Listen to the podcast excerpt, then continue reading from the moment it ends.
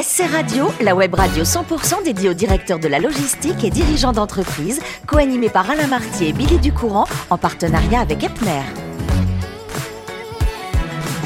Bonjour à toutes, bonjour à tous, bienvenue à bord de SC Radio, la radio 100% consacrée à la supply chain. Vous êtes plus de 3900 directeurs de la logistique et dirigeants d'entreprises abonnés à nos podcasts. Nous vous remercions d'être toujours plus nombreux à nous écouter chaque semaine. Et bien sûr, vous pouvez réagir sur nos réseaux sociaux et notre compte Twitter, SC Radio-du-Bas TV.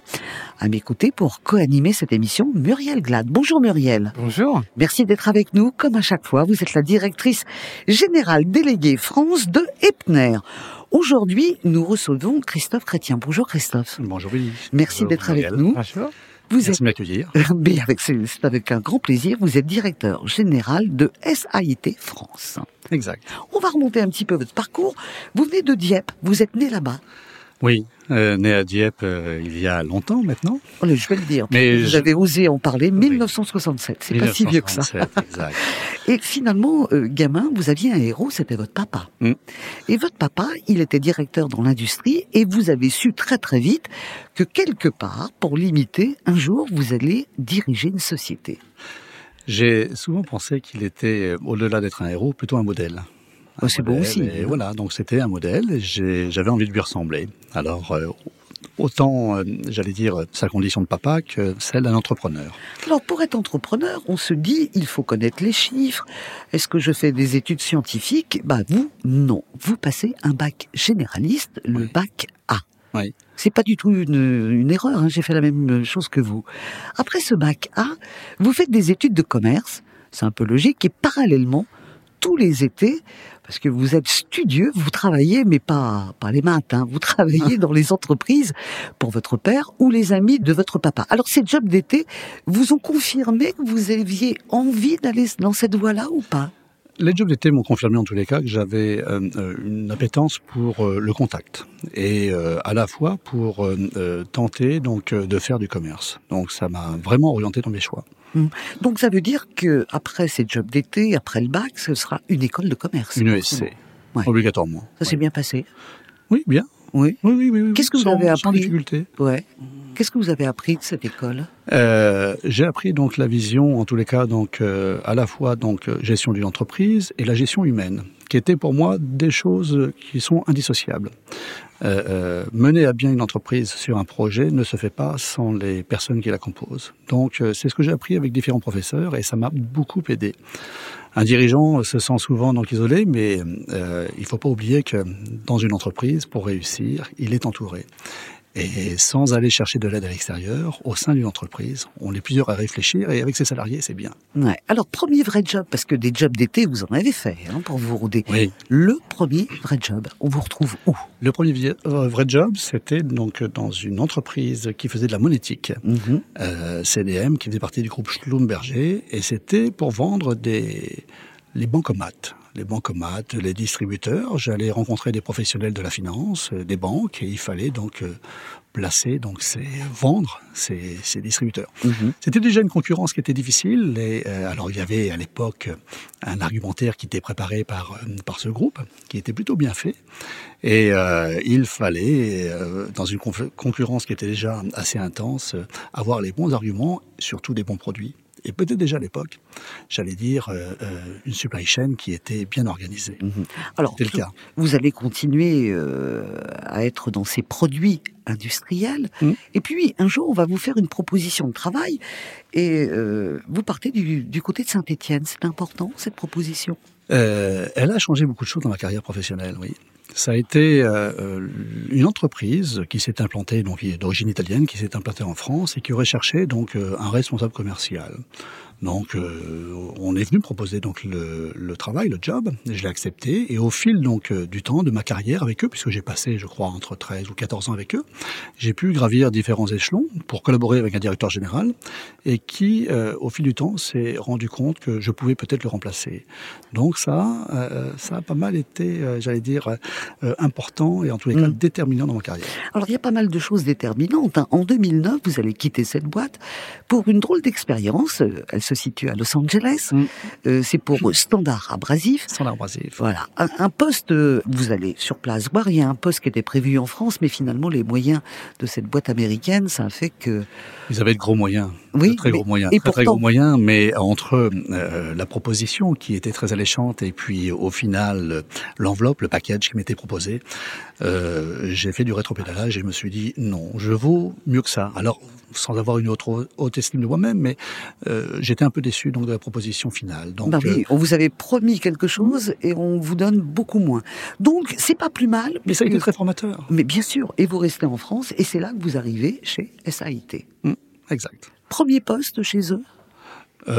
Premier poste chez eux, directeur, j'allais dire, avec l'ancien directeur général. Nous avons piloté ensemble la société pendant un an. Il m'a montré comment il avait fait, puisque l'entreprise existe depuis 1963, donc elle est présente en France depuis longtemps. Et ce qui a été fait donc par mes prédécesseurs est bien. Donc voilà. Il faut continuer à améliorer les choses. Et aujourd'hui, directeur général, et les questions de Muriel Glad. SAIT, c'est un grand groupe industriel, mais peut-être un peu moins connu du grand public. Donc, c'est l'occasion aussi de nous expliquer rapidement votre activité pour mieux connaître et votre positionnement sur le marché. Nous sommes un spécialiste de l'abrasif. Tout ce qui sert à enlever de la matière sur différents matériaux, couper, ébarber. Ébarber, ça veut dire enlever donc une surépaisseur.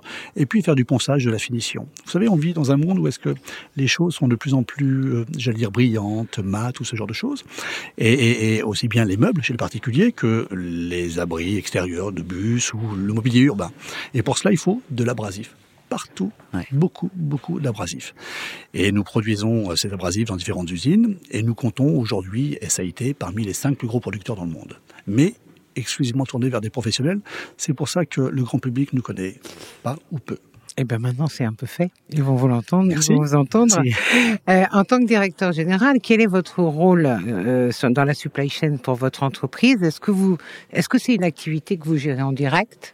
Non, je suis assisté donc de pas mal de personnes, mais je m'y intéresse parce que la supply chain est un des éléments hyper importants dans l'enjeu économique d'une entreprise. Être capable, c'est-à-dire en amont jusqu'à la livraison vers nos clients, d'assurer la continuité en tous les cas de cette chaîne. Donc à la fois sur les matières premières, sur les produits finis, sur les stocks, et satisfaire donc nos clients qui sont notre raison d'exister. Donc j'y participe à des réunions que nous faisons donc de façon hebdomadaire pour voir si la supply chain fonctionne bien, mais toujours l'améliorer. Et les dernières crises que nous avons vécues, celle de la Covid, et puis une nouvelle crise récente qui est le conflit donc armé donc Russie-Ukraine, nous montre que cette chaîne peut être interrompue ou en tous les cas malmenée. Donc il faut s'y préparer. Il faut vraiment prévoir donc l'organisation pour pouvoir satisfaire nos clients. Alors, en tant que Heppner, évidemment, moi je la connais, mais je sais que vous avez mis en place une façon un peu particulière de gérer la préparation de commandes.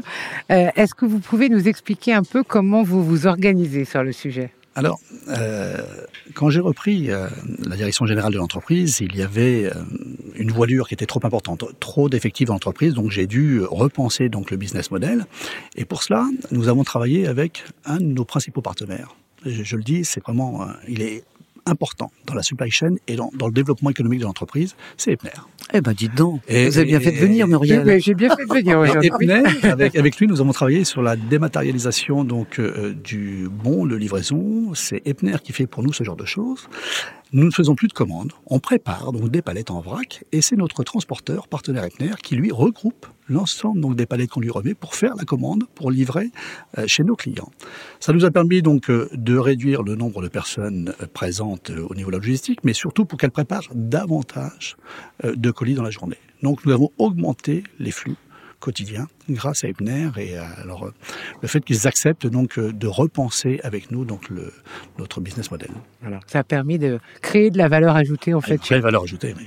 Merci Muriel, non seulement pour vos questions, mais bravo pour les compliments. Mais je vous en prie, c'est un acte de partenariat important. Absolument. Et c'est comme ça d'ailleurs qu'on fait progresser aussi nos clients et nos propres process. Alors Christophe, dans toute cette vie qu'on vient de découvrir, vous avez énormément voyagé, mais vous n'êtes pas un touriste ordinaire, vous. quand vous allez dans un pays, vous voulez quelque chose de vrai, de réel. Ouais. Aussi bien dans le contact humain que dans la culture. Quels sont les pays qui vous ont le plus marqué ? Récemment, Taïwan. Et pourquoi Taïwan ? Taïwan parce que c'est un mélange à la fois donc de, on va dire, une culture très ancestrale et d'une modernité incroyable.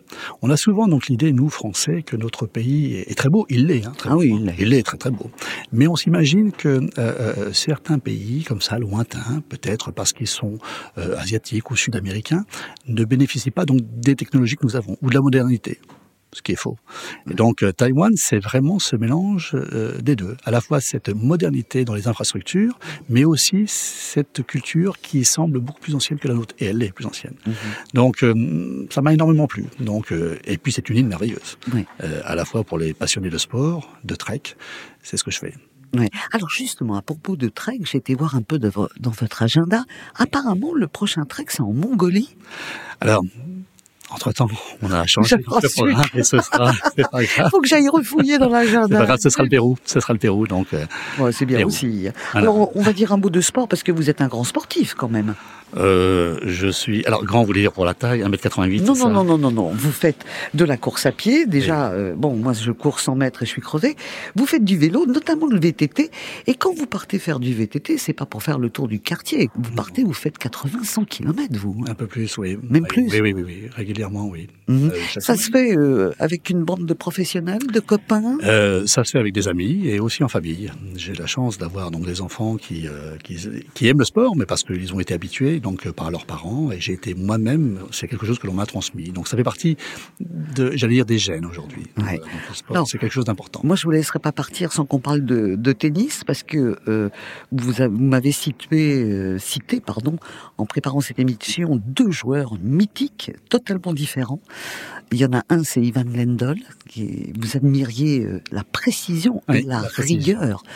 Et je dois dire que cette précision et cette rigueur n'ont pas donné une image très joyeuse de lui, franchement. Et même froide. Oh oui, très froide. Mais ceci dit, la précision, c'est le fait de pouvoir répéter un geste et d'en avoir la maîtrise.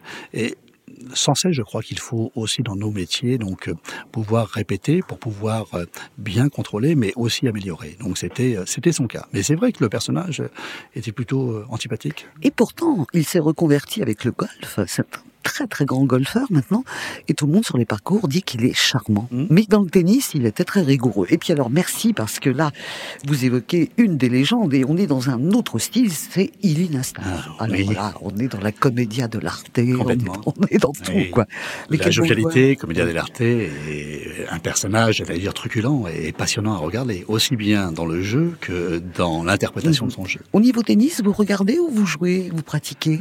Alors, je regarde peu la télé, mais je préfère pratiquer et le faire, oui. D'accord. On peut faire du tennis avec un VTT ?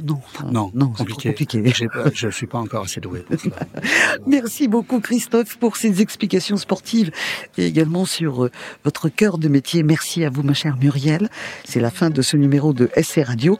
Retrouvez toute notre actualité sur nos comptes Twitter et LinkedIn. On se donne rendez-vous mercredi prochain à 14h précise pour une nouvelle émission. L'invité de la semaine de SC Radio, une production b2b radio.tv en partenariat avec Heppner.